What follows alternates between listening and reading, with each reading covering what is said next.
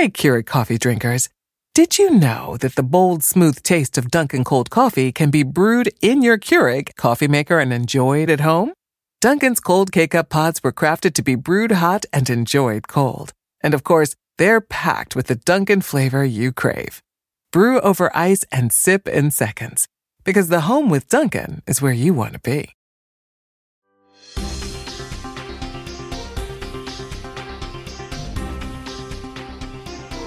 Welcome back to Pod Save the World. On the phone today is Bloomberg columnist Eli Lake. Eli, it's going to surprise people to learn that we've actually been buddies for like 10 years now. Um, yeah. We certainly come from, you know, different sides of different perspectives in terms of foreign policy sometimes, but I think what has sustained our friendship is the ability to yell and argue about this stuff and then laugh about it minutes later, which is it's true. It's been a lot of fun for me. Washington could use more of this. Yeah, I, I feel agree. like we've we've become more divided yes. in the Trump era. Yeah, I love it. I love it, and I also love the fact that you're honest and you're willing to just yell at me when I'm wrong. So it's perfect. So thank you for coming on today. Big fan of the pod. Big fan of Pod Save America. And in the question of love it or leave it, I love it. All right. Well, that's a huge endorsement. I will tell him uh, that you said that. I'm a big fan of your writing. Um, you've got a couple pieces out over the weekend. You did a piece on uh, Trump and Russia that folks should read that I'll tweet out after this. You did a piece about uh, a number of pieces about General Flynn and um, his ties. Taking the lonely road on that one. Taking the lonely road there. And then I think you're working on a piece today about Afghanistan. I don't know. Yeah, well, we can talk yet. about it because it'll be up by the time this is. Uh, okay, great. Great. On the web. So, what I was hoping to do today is talk a little bit about Trump's first 100 days. It's very hard to judge a president on foreign policy in just 100 days. So, we should probably stipulate that the kind of best you can do here is incomplete, and that's totally fine. But I do think you can get a sense of priorities and management style and a trajectory. So, it would be useful to take a look back and see what we've learned and what we can expect. So I was thinking maybe we start with staffing, which is because in some ways personnel is the most important thing you can be expected to get done in the first 100 days. It's the thing you can control more easily than anything else. As we all know, his first national security advisor, Mike Flynn, has since departed. His deputy national security advisors, KT McFarland, are gone. Apparently, Seb Gorka is now gone. I don't know that he was senior enough staffer to really matter here. The main players, though, are H.R. McMaster as national security advisor, General Mattis as Secretary of Defense, Rex Tillerson, the Secretary of State, General Kelly, the Department of Homeland Security. What's your take on the team that he's put in place? There's been a line out there about like the axis of adults that references some of those individuals. Do you think that's something that's real and an emerging force in the White House? Yeah, I mean, if you compare the first weeks um, when you had the travel ban that many in the government didn't know about and that the court struck down, um, and it was, it was it was chaos compare that to the process that produced the sort of asterisk con- recertification of the nuclear deal. Mm-hmm. Uh, saying that the Iranians were complying, but there was a review, and we don't like their support for terrorism. I'm sure we would disagree on, you know, the, policy or the substance of it, but the way that that happened is very different than the very White House centric approach to the travel ban. Mm-hmm. And I think that just kind of getting that process in place shows that I mean, I, I use the line that the presidency is sort of normalizing Trump a little bit. And yes, there are these flourishes like meeting Xi Jinping over the most beautiful chocolate cake you've ever seen to announce that 59 Tomahawk missiles have just landed at a Syrian airbase. That is not you know necessarily something we've seen from other presidents, uh, or at least for him to sort of boast about that, or but at the same time, the process for doing this stuff is not like, you know, me and my buddies sitting around over dinner. You know, there are professionals who are sort of drawing up options. I just wrote about Afghanistan and what their strategy is going to be. That was a process that sort of went through a deputies committee and a principals committee. Anybody who has covered the White House or like yourself as a veteran of the National Security Council would say, all right, that's kind of normal. That's the yeah. way stuff is supposed to be done. That's right. That's, you know, and that's interesting because the other thing you hear is that you know, General Mattis has clashed with the White House over personnel. Rex Tillerson hasn't even started trying to fill like 200 jobs that require Senate confirmation. So it's interesting to me to hear that there is a normal deputies committee process going on. I mean, what do you make of the inability or unwillingness to fill these spots? And is it actually hurting the policy process or are holdovers, you know, carrying the ball forward? Well, if I was you or like Ben Rhodes. I, mm-hmm. I would mm-hmm. be subtly figuring out a way to praise that, like because it means that Obama holdovers are still in very important positions. Um, you know, we know some of the names. Brett McGurk is still the uh, U.S. envoy to uh, the coalition against ISIS, and you know people who are sort of long-standing State Department, uh, you know, career types are like Tom Shannon are still in very important positions, you know, inside the government. And, you know, I think slowly but surely there will be politicals that will be brought in. But there's a real problem politically for the Trump administration because the sort of best and a lot of the policy minds on the right uh, and the Republican Party were part of what's called the Never Trump movement, and mm-hmm. I would say a lot of them now are maybe in the maybe Trump category. Yeah. Um, but that's still I think is politically there's a lot of heartburn because of the harshness of the language of a lot of the op-eds and the letters that were signed. So the people that would normally fill those positions at the sort of mid-level to upper mid-levels of the government, uh, in some ways are on a list of, you know, you'll never work in this town again under the, the new Trump era. So how they negotiate that, um, we saw that a little bit with Elliott Abrams, who uh, was perceived, and I don't think he even signed an ever Trump letter, but he was perceived as being uh, very critical of Trump. And he was, you know, I think he was, you know, probably in line to be the deputy secretary of state, and right. the last minute Trump said no. So we'll see if that starts to change. But that's one of the factors I think as to why they haven't really filled in more slots. Mm-hmm. So you made this point earlier about how sort of in the beginning the policy process and foreign policy seemed very White House staff centric as opposed to state DoD NSC centric. Along those lines, Jared Kushner has been described as sort of a shadow Secretary of State. We should just state as a fact that he's not qualified to do the job. He and I are the same age. I'm not qualified to do that job, and his only relevant experience is marrying into the Trump family. But what have you heard about his influence? Is he pushing policy? Like, how does this work? I mean, I have to say, I'm not saying it's not overstated. I mean, he he has the trust of the president, obviously, and I'm not really giving you much in. But my understanding is that you know who's really influential is Gary Cohn. Huh the chief economics advisor. He's part of the national security deliberations as well as economic stuff. And Dina Powell, who is a veteran of the W administration, and Condoleezza, I think, is another mm-hmm. person who's seen as a really, her star is rising. So those on the national security side are the people who I think are more equipped to sort of do this stuff. I'm not taking anything away from the influence of Jared Kushner, but as you know, it's if you're not kind of in this world, it's hard to even know like what the debate is, and right. that's not a that's not a diss on people who are coming in from the outside, but and you know sort of to defend uh, Ben Rhodes, who's tussled with me at times on social media over the years.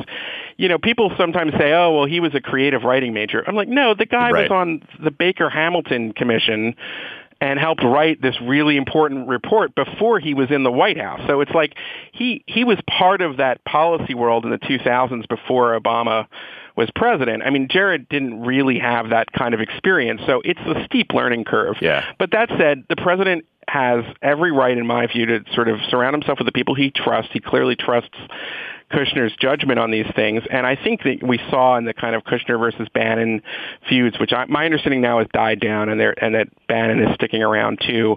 But it was pretty clear that the president made it sort of said, "Listen, you guys got to get along, and, and you, you need to get along with Jared. You can't be calling him a globalist behind his back or a cock or whatever it is, you know, or all of the above." So, an issue that has gotten maybe more attention than almost anything else in the first hundred days is Trump's ties to Russia, alleged or or real. What do you make of this in terms of the impact on policy? I guess would be my first question. He started off by saying, Wouldn't it be great if we had close relations with Russia? I think I'll get along with Putin. More recently, his team accused him of being complicit in a Syrian chemical weapons attack. Have we gotten anything out of this? Is there any benefit that you've seen so far or softening of relations? Well, I was really worried, as I think most observers were, that going into the Trump presidency that Trump would try uh, a sort of Yalta II agreement where he would sit down with Putin and sort of chop up the world. And I, of course, think that's a terrible idea. and I'm happy to say it doesn't look like it's going to happen at this right. point. So, you know, put that in the, you know, maybe the soft bigotry of low expectations, but that is not happening. And that to me is a good thing. And then you look at some specifics here. And this is where I think it's hard to argue that in the first hundred days Trump has been stooge of, a stooge of Putin or a stooge of Russia, or that if they have some sort of compromise on him, then you would expect it to have been out at this point because he's done things that are not in Russia's interest so far. Uh, what am I talking about? One, the U.S. supported the um, accession of Montenegro, a very small Balkan country that probably shouldn't even be a country, to NATO the Russians not only opposed that, but according to a chief prosecutor in Montenegro, they attempted a coup way back in October uh, to against the current government that wanted to join NATO. Right. So, right off the that's a big deal, I think, from the Russian perspective. Second, the strike in against Syria is a direct affront to Putin, who I think believed that because he had you know air bases in Syria would basically that would mean that the Syrians would be sort of immune to any kind of strike, despite the fact that you know the Syrians uh, clearly violated their agreement on nu- on chemical weapons that was forged in 2013. You know uh, when when we almost did did these strikes against Syria uh, and then you know sort of did this deal at the last minute. So that I think you know really put Putin and the Russians on on the wrong foot and you're seeing it from the public statements. I mean, the, the Russians themselves are saying it's the worst, the lowest point in a while that we've seen. You know, you've got military, you know, four-star generals accusing the Russians of arming the Taliban, which sounds nuts to me, but, you know, that they're saying that um, is significant and they're saying it publicly. Um, and you can kind of go down the list and then look at then, compare that to China, who was, you know, the bête noire of the Trump foreign policy on the campaign trail, if you want to call it that. And you know, he's been had nothing but nice things to say about the Chinese leader. He's dropped his uh, threat to potentially blow up the one China policy, which would mean recognizing Taiwan as a sovereign government.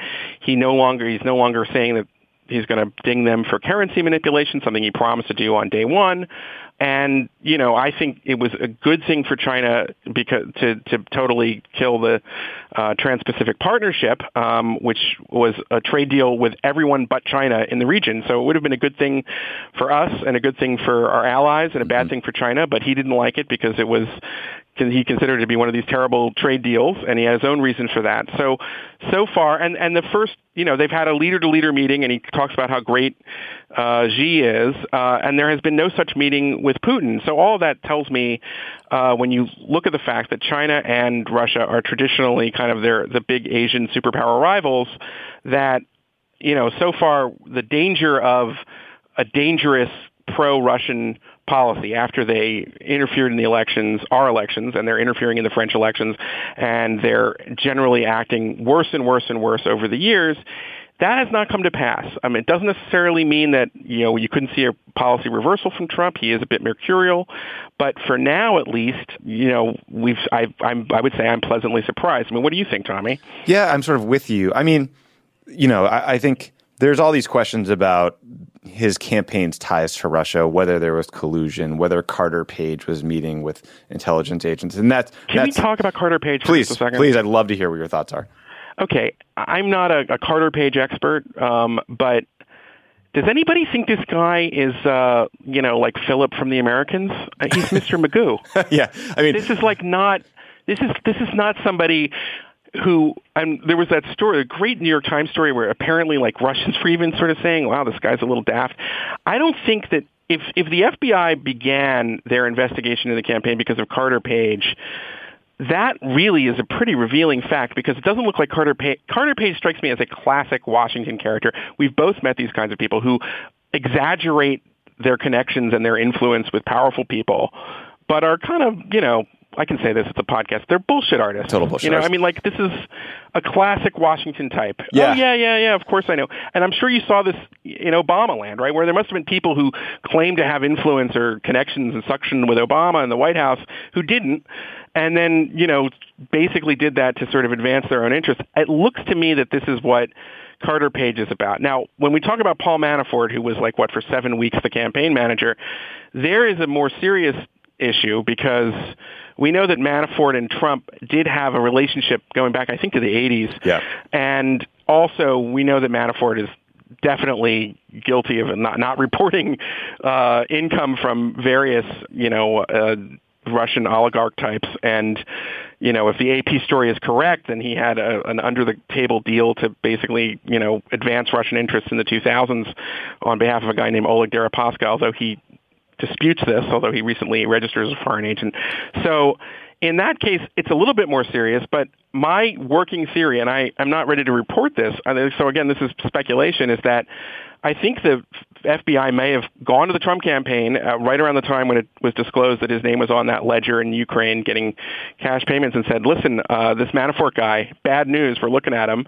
And he was fired. Given the fact that the Trump campaign seems disorganized and uh, prone to not doing the kind of basic vetting as we've seen in a few cases like Michael Flynn that other you know political operations do, it strikes me as pretty plausible that Trump himself and what ended up becoming sort of Trump's inner circle were unaware of, of the dealings of Manafort. Although let's wait and see what the FBI comes up with. Yeah, I mean, I, I get Democrats who who point at you know Flynn's failure to disclose to various intelligence agencies his, his payment from RT. They they add that up with Manafort and his work with various Russians and failure to register as a foreign agent, plus Carter Page and whatever's going on with him, allowing for the fact that he does look like more of a kind of a bullshit artist, as you said, than any kind of real advisor, even though Trump went to the Washington Post, I believe, editorial board and said Carter Page is one of my advisors on Russia. Um, right, at a moment when like there were three people who would like lend their exactly, names to the exactly, campaign exactly, foreign exactly. policy, right? I was like, yeah, I got Yeah. this guy, I got I got this uh, you know, I got this Lebanese guy who tells me stuff. I don't know. I watch the shows. You're geeking out with me on Pod Save the World. More on the way. Pod Save the World is brought to you by the UN Refugee Agency. The UN Refugee Agency, or UNHCR, responds to emergencies and provides long term solutions for refugees. They provide aid in over 130 countries, including Ukraine, Syria, Afghanistan, and Sudan, where people are forced to flee from war and persecution at their greatest moment of need. UNHCR helps and protects refugees by providing food, shelter, medical care, and other life saving essentials. The agency jumpstarts relief in three key ways. They transport core relief items stored in even the most remote areas of the world. They deploy expert emergency staff trained to help in crisis situations, and they transfer funds directly to support the emergency. Because of generous supporters and donors, UNHCR can scale up its response within 72 hours of a large scale emergency. Your support helps provide life saving aid for refugees whenever and wherever emergencies occur. Donate to USA for UNHCR by visiting unrefugees.org slash donation. That's unrefugees.org slash donation. Hey, Keurig coffee drinkers. Did you know that the bold, smooth taste of Dunkin' cold coffee can be brewed in your Keurig coffee maker and enjoyed at home? Dunkin's cold K-Cup pods were crafted to be brewed hot and enjoyed cold. And of course, they're packed with the Dunkin' flavor you crave. Brew over ice and sip in seconds. Because the home with Dunkin' is where you want to be. This show is sponsored by BetterHelp. What's the first thing you do if you had an extra hour in your day? Oh man, what would I do? Sleep would be nice. Yeah, yeah. Hang out with my daughter. I don't know. Take a nap, read a book. No, I wouldn't do a book. Um, I listen. I wish I would pick book. Yeah, but uh, listen, we all wish we had another hour in a day. A lot of us spend our lives wishing we had more time. The question is, time for what? If time was unlimited, how would you use it? Whoa. My therapist is trying to get me to be still for five minutes a day. So much harder than it Yeah. sounds. Oh yeah. There's too many videos to see. there will be a podcast in my ear. The best way to squeeze that special thing into your schedule is to know what's important to you, to make it a priority. Therapy can help you find what matters to you so you can do more of it. If you're thinking of giving therapy a try, give BetterHelp a try. It's entirely online, designed to be convenient, flexible, and suited to your schedule. Just fill out a brief questionnaire to get matched with a licensed therapist and switch therapists at any time for no additional charge. Learn to make time for what makes you happy with BetterHelp. Visit betterhelp.com slash crookedworld. Go today to get 10% off your first month. That's betterhelp, H-E-L-P dot com slash crookedworld. One of the things you can do in the first 100 days is you can demonstrate U.S. values and priorities through your words or your actions. And this is an area I think where where you've seen a, a trend or a trajectory that has people worried. You have you, early on, the, he declined to criticize Putin even when asked about his crackdown on dissidents and journalists. He welcomed the president of Egypt, President El Sisi, in the Oval Office. Sisi came to power in a military coup. He congratulated Prime Minister Erdogan of Turkey for a referendum that you know tightened his autocratic rule on Turkey. And most recently, he invited the president of the Philippines, President Duterte, to the Oval Office human rights groups estimate that Duterte's crackdown has killed 7,000 people. Half are attributed to his police. Apparently, neither the State Department or the NSC knew he was going to do this. Do you think this is part of a strategy? Are, are they? I mean, Republicans attacked Obama for saying he'd be willing to reach out to adversaries. I'm guessing where is the outrage here? Where is the criticism of his refusal to stand up or talk about human rights and invite some of the worst actors in the world to Washington? Well, you know, I'm I'm a, I'm a softie when it comes to human rights, so I'm kind of still stunned by the Duterte stuff. But it's pretty obvious, and and this was clear where the Republicans are, but particularly Trump, that you know Trump is not trying to, you know, like George W. Bush, you know, bring democracy to the world. He's not. This is not in any way part of his agenda. And I would, I mean, I think it's fair to say that Obama was not too keen on that either, though he didn't. You know, I mean, I think he often would criticize publicly uh, leaders who you know have sort of broken their legitimate that did not have no longer had legitimacy with their own populations in a way that Trump has so far proven he hasn't. And I do think it's short-sighted to embrace Sisi entirely and not making any kind of put any pressure on him on human rights because it's not in Sisi's long-term interest, in my view, to completely go after any legitimate opposition along with you know more, more dangerous components of uh, in the inside the country that I think really are harmful. So on the substance, I agree, and I do think it, it sort of is this new. It's almost like a kiss. It's a return to Kissinger, right? I mean, mm-hmm. this is the the realpolitik of the Cold War, where um, the idea that you know our values have nothing to do with stability and we have to just pursue our interests. That's what Trump is really doing, and I mean, I think Duterte is a real problem. And remember, he said some horrible things about Obama. Yeah. Um, I think he called him a son of a whore, yeah, and then also, you know, has done this, you know, bloodbath against, you know, in his war on drugs, which is kind of crazy. But remember, the other thing that he did, which was which was really dangerous, was that he kind of reached out to China after the favorable ruling uh, in the in the International Hague Tribunal on um, the artificial islands that the Chinese were putting up in the uh, South China Sea.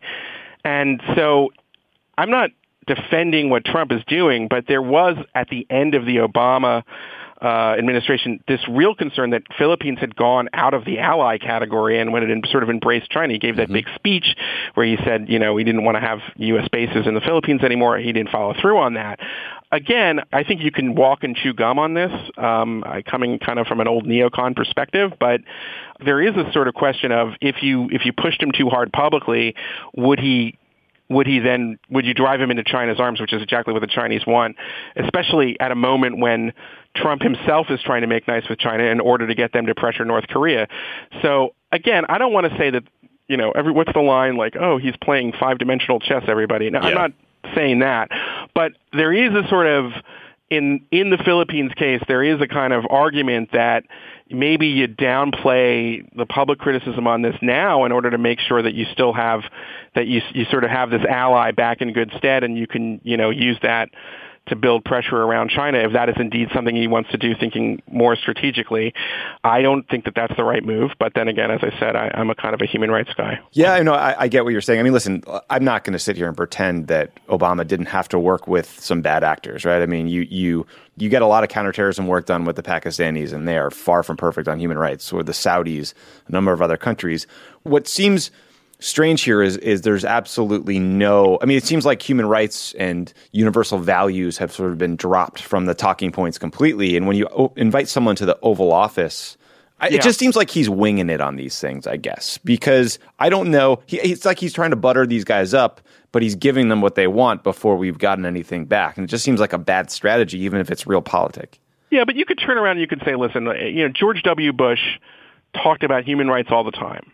And yet you know, deepened our relationship with Musharraf and later, you know, other people in Pakistan, right? I mean, it, it, you can, everybody kind of does this. I mean, Reagan talked all the time about human rights and then, you know, sold Saddam Hussein grain credits after Halabja mm-hmm. or George H.W. Bush, I forget always, you know, but in, in, during this time of like, you know, great repression, you know, Reagan was a great supporter of sort of the, you know, when, when Turkey in the bad old days, although it's returning to the bad old days now, you know, I, I, I think it's, it, I, yeah, I cringe when I see uh, congratulating Erdogan for that, you know, rigged, ref, you know, that rigged referendum that basically is going to mean that he's going to be in power for the rest of his life. Yeah. It's terrible. I'd like to see the U.S. speak with more um, clarity on these kinds of things. On the other hand, you know, I've I've, I've been around long enough to know that this is a legitimate perspective in foreign policy that people on both the left and the right, you know, would say is this is this is foreign policy realism, and um, why muddy the waters with a bunch of rhetoric that makes us feel really good when we have, you know, real deliverables that we want from these countries as imperfect as they are. I don't, again, I don't agree with that, but I, that is something that, you know, we've heard from both sides. And the old argument of Republicans was that they were so blinded by their ideology and happy talk about democracy that they ended up getting us into these huge, expensive wars that were no good. Indeed. So interestingly, I you feel me on that. I though, do. right, Tommy? I, I, know what you're saying. I know exactly what you're saying. Okay. I mean, I, I think probably surprisingly to Trump, he's probably put as much time and attention into talking about or managing quote unquote North Korea as any other situation. That could be because he got some alarming intelligence briefings on their progress in developing a more powerful nuclear weapon uh, and advanced missile technology. It's also probably just because Kim Jong Un continues to stick his thumb in our eye and test missiles and take all kinds of provocative acts. Did you see his interview though on CBS? Yes. He's a very smart cookie. So that, and that's another. I mean, saying he had to kill his uncle.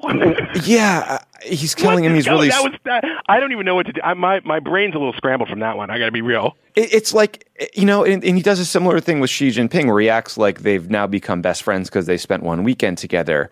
I mean, do you think he just thinks he can he can butter these guys up and then maybe get what he wants? I mean, what is happening here? Well, okay, so I want to. I think we probably are going to disagree on the Syria. I think the Syria strike was great. Oh, I, I want to get I to mean, that. I, I, want to get to I've that. I've been listening. I've been listening to Pod Save America, and I sort of share. Like, I, I think it is kind of gross when you have like the television coverage and you know what is the who Brian Williams was quoting Leonard Cohen and stuff like that. All right, I mean, let's be real. It, these are this is serious business. Let's not become enraptured with war and that. So mm-hmm. I, I I I grant that, but you needed to. This is a return to like Clintonian cruise missile diplomacy. Nobody I think, nope, I don't know anybody who thinks that we should send 200,000 troops to march on Damascus and then set up a coalition provisional authority and, you know, rebuild that hellhole of a country at this point. No thanks. And the American people wouldn't support that. Trump obviously doesn't want to do that. But at the same time, it's, I think, important to say if you back out of your agreement to get rid of your chemical weapons and never use them again, there's going to be consequences, and it's not going to be something that the Russians are going to be able to veto at the UN Security Council.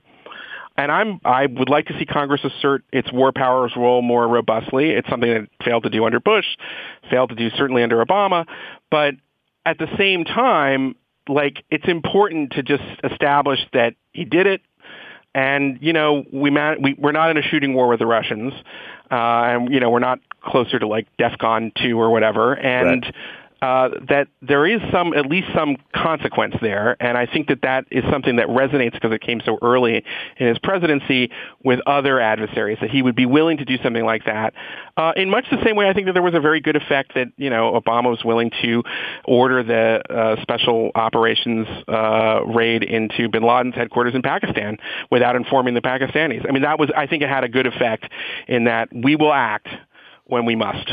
So you think, I mean, so you're viewing his handling of North Korea in the context of the strike on Syria? I do think that there is an effect. I don't want to overstate it. We still have to see exactly what kind of pressure the Chinese are willing to put besides these coal shipments on North Korea. There was just a New York Times story about how the North Korean economy is actually growing, which would seem to undercut the narrative that the Chinese are putting economic pressure on the on the North Koreans. But mm-hmm. let's sort of see how that plays out. Um, and then the big thing on North Korea to everybody should keep their eye on is it would be great if there was some understanding between the Chinese and U.S. militaries on what to do if the regime actually fell in terms of securing nukes and other dangerous material because you need to have some sort of oh, yeah. contingency plan so it's not the worst worst case scenario um, and what we know historically is that even these imposing facades of these awful dictatorships, you know, they have cracks from within that we rarely can see from the outside. And before you know it, you know, you've got a Tahrir Square.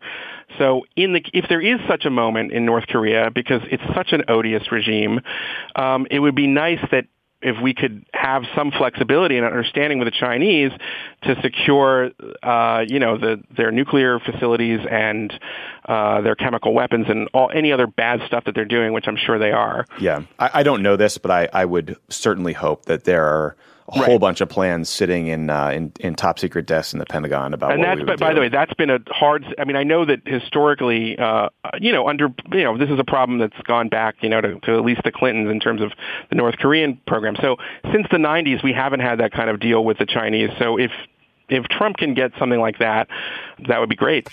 You're listening to Pod Save the World. Stick around. There's more great show coming your way. Hey, Keurig coffee drinkers. Need a cold coffee with a bold flavor? Dunkin' Cold K-Cup pods were specially crafted for cold coffee. Brew over ice straight out of the Keurig coffee maker for smooth, delicious Dunkin' taste you know and love. Find your next Dunkin' Cold coffee in the roasted coffee aisle. You can start your day off right. When you find a professional on Angie to get your plumbing right first. Connect with skilled professionals to get all your home projects done well. Visit Angie.com. You can do this when you Angie that. Beyonce, Ketanji Brown Jackson, the lady who spent 500 days in a cave. Women are all around us, and this Women's History Month, the Crooked Store is celebrating with a pop up shop featuring favorites from women of color founded companies. For a limited time, the She Commerce pop up shop has everything from delicious goodies to kids' books to candles, all from small companies that we love. It is a great way to support women of color while treating a woman in your own life. Maybe that's yourself to a sweet distraction from the endless horrors that we face every single day. Happy Women's History Month to all. Check out what's in stock at crooked.com slash store for this month only.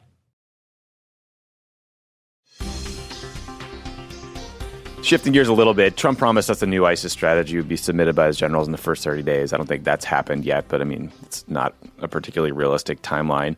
Do you have any sense of what they're developing or what they're thinking? And is the fight against ISIS now 100% focus on intelligence and military means because you see these strikes in Mosul where we've changed the rules of engagement. The civilian casualty numbers are, are drastically going up. Have we abandoned like a strategic communications element to win the hearts and mind? Well, I wouldn't go that far yet because I think I don't know if everyone's necessarily on the same page and they haven't come up with their sort of universal strategy on it. But there are some important decisions that have yet to be made. I mean, one of them is in Syria, are we going to continue a strategy where we work with the um, sort of Kurds who are connected with the PKK and they're considered the Al Qaeda of Turkey, or will we push for a different approach where we maybe have more of a U.S. presence at first, and eventually we try to have more of an Arab face to that? Because the the big question is always what what comes after. I mean, defeating ISIS in Raqqa, I mean, we certainly can can win that fight, but how do you what what do you do the day after? Mm-hmm. Um, how do you restore order there and make sure that ISIS can't return? Um, and what's your long term strategy for you know who will control that territory? And it gets really tricky because you don't want to hand that over to the Assad regime, but at the same time you can't really have the Kurds in charge of what's considered to be Arab land. So that's a particular problem. And then you know, you've got a huge political problem now that Mosul is slowly but surely being liberated, which is you know, who gets to return to Mosul? Will there be another list of people who were collaborators with ISIS? So there there has to be a political and a communications strategy, even if it's not you know part of the thinking right now. And then right. what do you do about Afghanistan, where you know we know that there's an ISIS presence and the Taliban has you know I don't know estimates of 40 percent of the territory there. All of that seems like it's sort of connected at this point, and. Yeah the strategies that you pursue are going to have to be on several levels. I know that McMaster is a protege of David Petraeus, and Petraeus is somebody who does believe that you need to have a kind of a much broader kind of approach that includes strategic comms, as you point out, but also you know diplomacy and other things like that. Um, and I think that you know Trump is kind of coming around. I mean, he is the national security advisor. Um, can you imagine? I mean, I don't think he can get rid of him. I don't think that's realistic. But you know what I'm saying? Like, even if he doesn't like some of what he has to say, uh, you know, how would that look, right? Yeah, yeah. Well, I'm glad you brought that up. I mean, th- this question of what do you do the day after? You can't just defeat ISIS or the Taliban or these extremist groups militarily and eliminate their strongholds and their safe havens. You have to then put in place institutions and means of governance to sort of hold those areas and put them in the hands of the countries where they are. Afghanistan is a perfect example. During the Obama's review of Afghanistan policy, one of the things he talked about repeatedly was don't clear, meaning kill or drive out all the Taliban, and then hold the general area if you can't then transfer it to local control, to you know local Afghan government control. We're seeing that problem play out again because we're now sending troops back into Helmand province in Afghanistan. And it seems like we might be setting up a scenario where we continue to keep more troops in Afghanistan or send more troops to Afghanistan rather than end the war there. And it sounds like you've been doing some reporting on this. And I wonder if you could walk us through that. Well, yeah. I mean, the, what I've got is that the president's going to have to make a decision soon, but the Principals Committee, which is the uh, you know that's that's the Secretary of Defense, the Secretary of State. Although not everybody was in this meeting, sometimes they have proxies, as you know. Um, on Friday, uh, had decided on a strategy, and I don't have the troop levels, and they're not there yet, but basically a strategy that says, all right, we're going to work with Ashraf Ghani, the president of Afghanistan, to uh, support his strategy for building out an inclusive Afghan government and ultimately pressuring the Taliban through military strikes to reconsider their view now, which is to not negotiate. Um, so it's similar in some ways to the 2010 era Afghanistan strategy under yeah. Obama which is increase the, the, pace of strikes against the Taliban and support this, you know, anti-corruption initiatives, continue to subsidize the police and the um, military in Afghanistan, and sort of continue to be there, which is, which you know, I have to say that is, you know, assuming I don't know what'll happen in 2020 or if Trump's a one-term or a two-term, but this is a more than one-term commitment to Afghanistan if you think about it. That's the exact same strategy, and it's a serious commitment. I mean yeah. Our military is incredible and their attitude is can do. If you hand them a mission, they will figure out how to execute it and they will do it incredibly well and professionally and they will get the job done. The problem is how do we hand off places like Helmand province in Afghanistan to the local governments when you have an army that's not ready, a police force that's corrupt, local government officials that are corrupt, and they don't feel like they're representative of the people. We have not solved that problem in any way, and I don't know how this ends any differently until we solve that problem. Well, yes, except if if you don't do it, then you're leaving Afghanistan to like the pre 9/11 safe haven for terrorists, mm-hmm.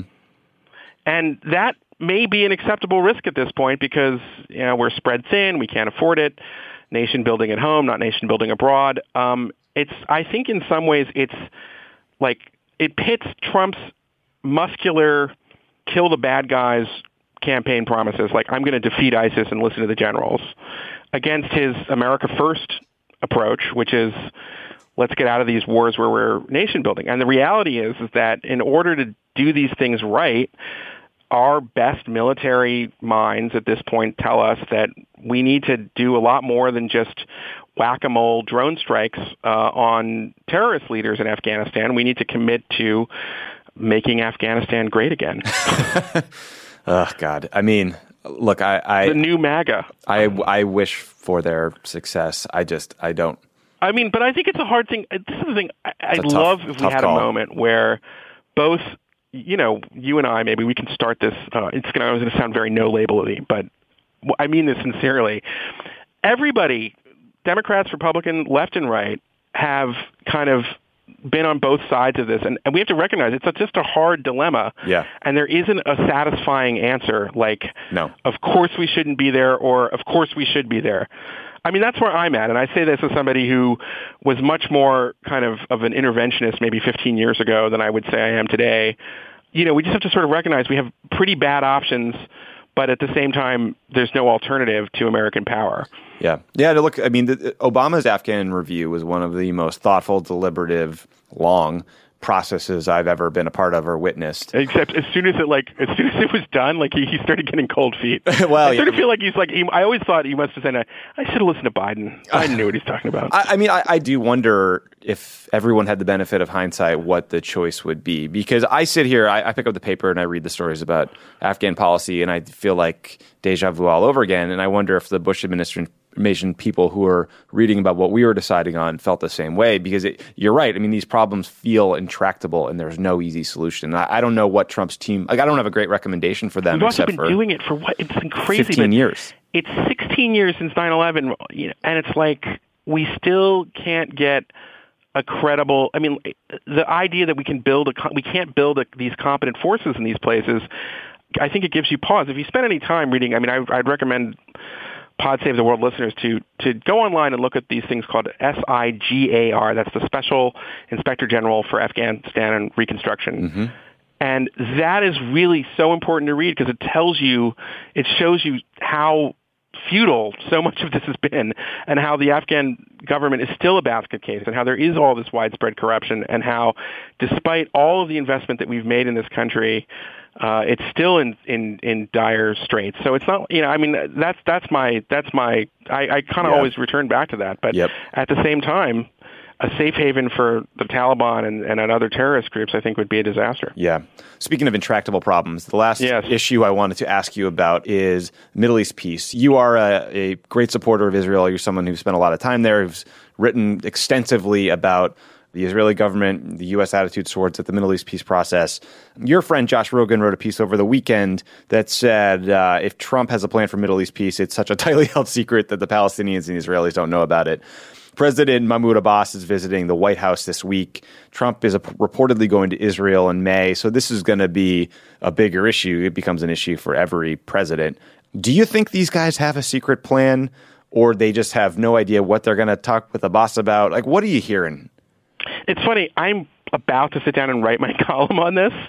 And I mean, originally my idea was that like Trump, like every president since George H.W. Bush, thinks he can solve this problem, and it's, it's he probably can't. Um, I mean, I think that they that Trump does see himself. Um, in some ways, it's similar to Obama as like a kind of or in some ways similar to Clinton, right? It's like you get me in a room, I'm really good at getting people to negotiate, and I'm great at finding deals, and this right. is like, but it's not a real estate deal. And actually, the problem is that the positions on both of both parties are are much further apart than I think they want to recognize at this point. Yeah. I also think that Abbas could find himself uh, regretting this visit because my understanding is that they're going to bring up the payments to the families of the suicide bombers and stuff like that. Um, and that's a. I don't think he he. I don't think he has much political room to maneuver. You know, there. Mm-hmm. Already, you know, elements of his own Palestinian Authority have said they can't stop those payments, and already, you know, there's been there's legislation now to basically cut off the Palestinian Authority if they do. So that I think is going to be a major issue there. And, you know, I think that Trump has said for a year and a half since he started campaigning he'd love to do a deal.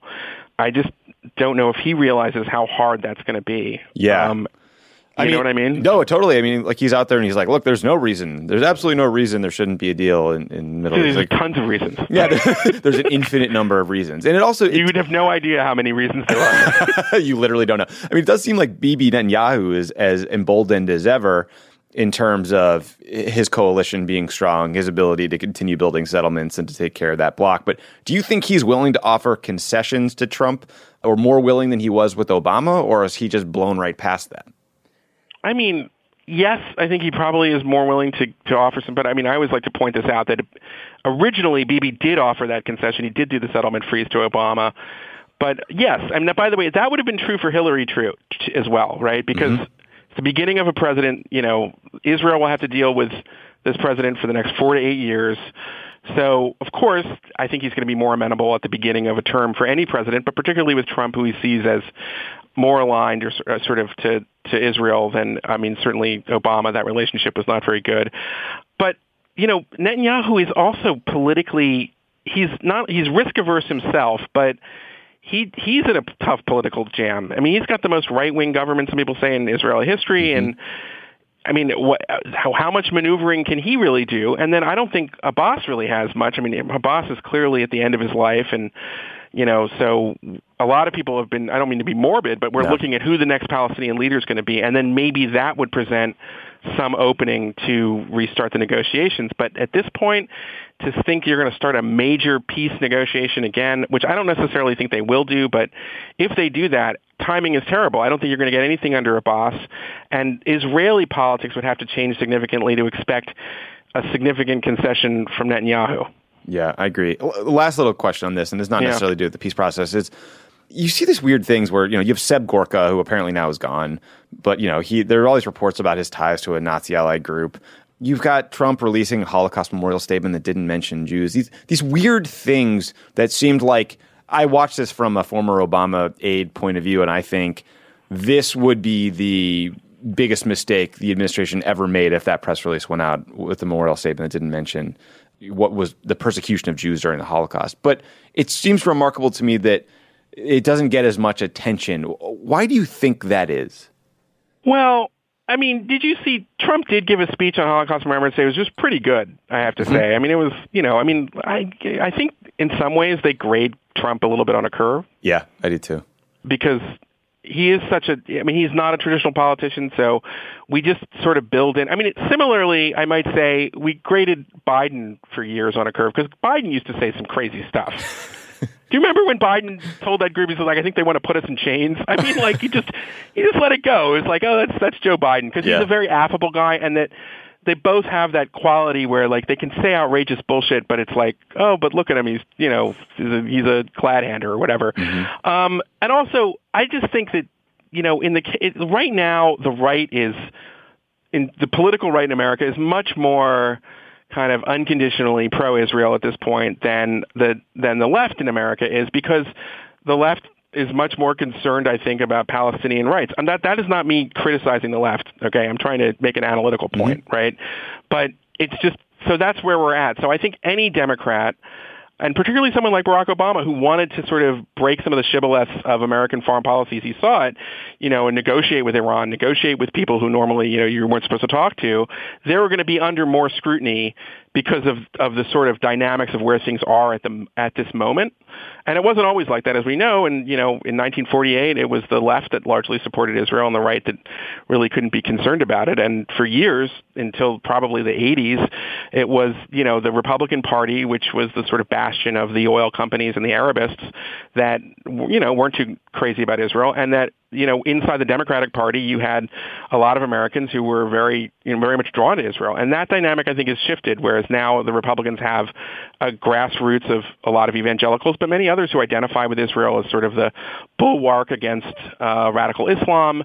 And I think you you have a lot of people in the base of the Democratic Party who see Israel as, you know, uh, continuing an untenable occupation, and that you know have you know has has done bad things to the Palestinians. So, in that respect, the dynamics have shifted. So there will be more scrutiny, I think, on a Democratic president on these things than a Republican one. Eli, I could ask you about 100 more questions, but we both have to. Thank, thank have you. to This was this was a lot of fun. Dude, Real thanks. talk. Thank you for coming on. Everybody read Eli's Bloomberg columns, and thank you for breaking the left wing stranglehold on the Pod Save the World voices. Uh, it was, it, I appreciate hearing. your Yeah, am. I the first? Yeah. Oh yeah, you and uh, right. you, you and Glenn Greenwald, man. It's uh, we're bringing everybody together. That sounds good. All right. Thanks so much, Tom. All right, buddy. great. Good talking to you. All right. Thank you. Bye.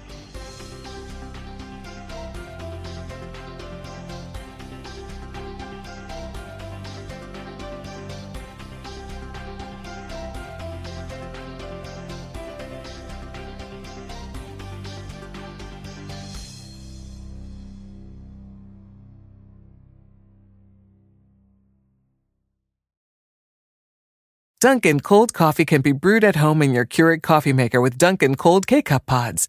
Just brew it hot over ice and enjoy flavor that's crafted to serve cold. The home with Dunkin' is where you want to be. you can live out your MasterChef dreams. When you find a professional on Angie to tackle your dream kitchen remodel. Connect with skilled professionals to get all your home projects done well. Inside to outside, repairs to renovations. Get started on the Angie app or visit Angie.com today. You can do this when you Angie that.